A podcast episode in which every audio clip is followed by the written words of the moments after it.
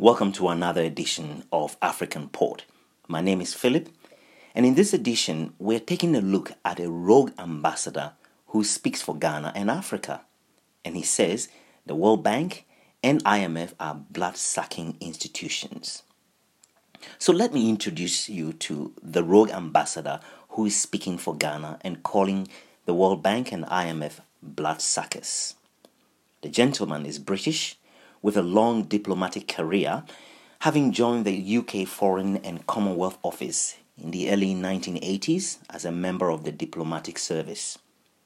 Through all his years in the service, Craig Murray refused to be a regular diplomat, and it would take two decades before he was pushed aside as an ambassador gone rogue. I met Craig Murray many times in Ghana as a journalist during the relatively earlier days of Ghana's continuing experiment with democracy. I interviewed him in live studio sessions extensively, and Craig is nothing but a rogue. That is, he is unpredictable, but also likable with undeniable intellectual attractiveness. He is deeply interested in shining light on matters political wherever he smells chaos, corruption, incompetence, and human rights abuses. In his position as a Deputy High Commissioner to Ghana during the crucial 2000 general elections, Craig Murray was a lone diplomat from the international community campaigning, yes, campaigning vigorously to ensure a free and fair election. He freely named and shamed politicians whom, whom he believed were bent on rigging the election. In the normal course of events, such public advocacy on the part of a diplomat in a foreign country was wholly unconventional.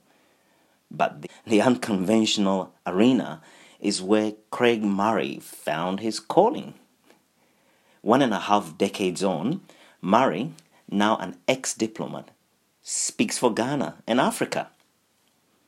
Prior to his dismissal as an ambassador, Craig Murray served in Uzbekistan in 2002, where he publicly declared that Uzbekistan is not a functioning democracy and he pointed to numerous reports of torture and, uh, and abuse of power. After his dismissal, he told the Guardian newspaper that, quote, you don't have to be a pompous old fat to be an ambassador, unquote. Writing in The Guardian some years later, Nick Paton Walsh said Craig Murray's distinctly undiplomatic assessment of Uzbekistan's human rights record propelled him into a lengthy battle with the UK Foreign Office. He was subjected to a humiliating disciplinary investigation, had his personal life publicly shredded, and suffered a string of health problems. He became the rogue ambassador. So Craig Murray knows the cost that can come with being outspoken against governments and powerful institutions. And yet he continues to lock horns with powerful institutions on behalf of Africa. These days, the former ambassador is settled into a private role as a more fearsome and outspoken human rights activist along with commenting on issues on politics, economics, finance, and international relations. In that self appointed role, the rogue ambassador has come out to speak for Ghana, warning the country to stay away from the World Bank and International Monetary Fund, referring to the IMF and the World Bank as, quote, blood sucking institutions. Mr. Murray says he prays that one day Ghana will escape the grip of the bloodsuckers. The rogue ambassador's concern is pivoted on the poor power supply across Ghana at the moment, a phenomenon called dumsor.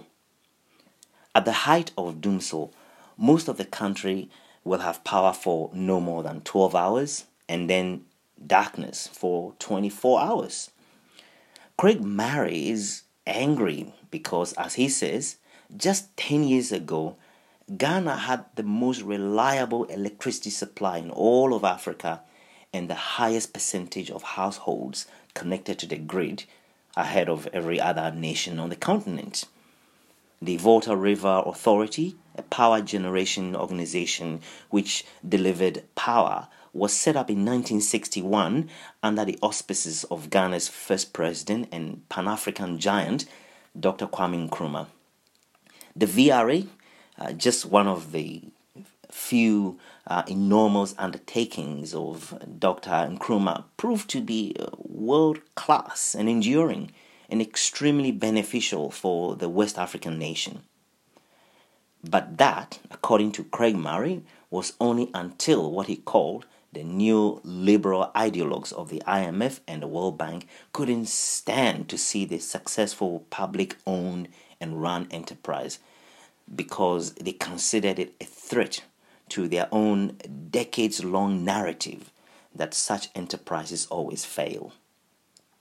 Somehow, the IMF and the World Bank misled Ghana to break it all up into different pieces Production was separated from distribution, and then private sector independent power producers were hurriedly introduced. The result? Well, there are more power cuts now than the country has ever experienced in its entire history as an independent nation. To be fair, the story is likely more complex and complicated than that, Craig Murray, however, keeps the focus on the problem as he sees it, speaking for Ghana and Africa, and contending that the IMF and the World Bank, propelled by the United States, are on a dangerous course to ruin Ghana. If the rogue ambassador is right, then the question is what are Ghanaians themselves and their leaders doing about it? Do Ghanaians and their leaders really know what the IMF and the World Bank really is? Do they think the IMF and the World Bank exist to enrich their lives? Someday soon, someone needs to explain the true interests of the World Bank and the IMF. Because here's the thing no self respecting nation goes begging the IMF and the World Bank for loans. Every self respecting nation knows how to put its own house in order, takes care of its own affairs, and without words tells IMF and the World Bank to get lost.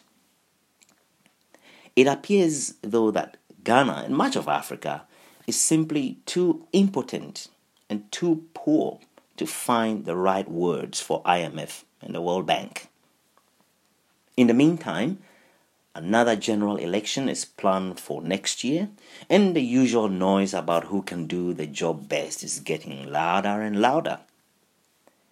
But the political discourse in Ghana leading up to the election seems to have already reached a conclusion, and that is the whole exercise is going to be a poor choice between chaos and incompetence. Some say between chaos and incompetence, one will be better than the other. But then, what is the real benefit of having to choose between two rotten apples? The rogue ambassador may continue speaking for Ghana and Africa, but countries in Africa and Africa itself must learn to get smart and find its own strong voice to keep the World Bank and IMF at bay. Here at African Port, we think it is only then that it can stop giving its own people the false choice between chaos and incompetence.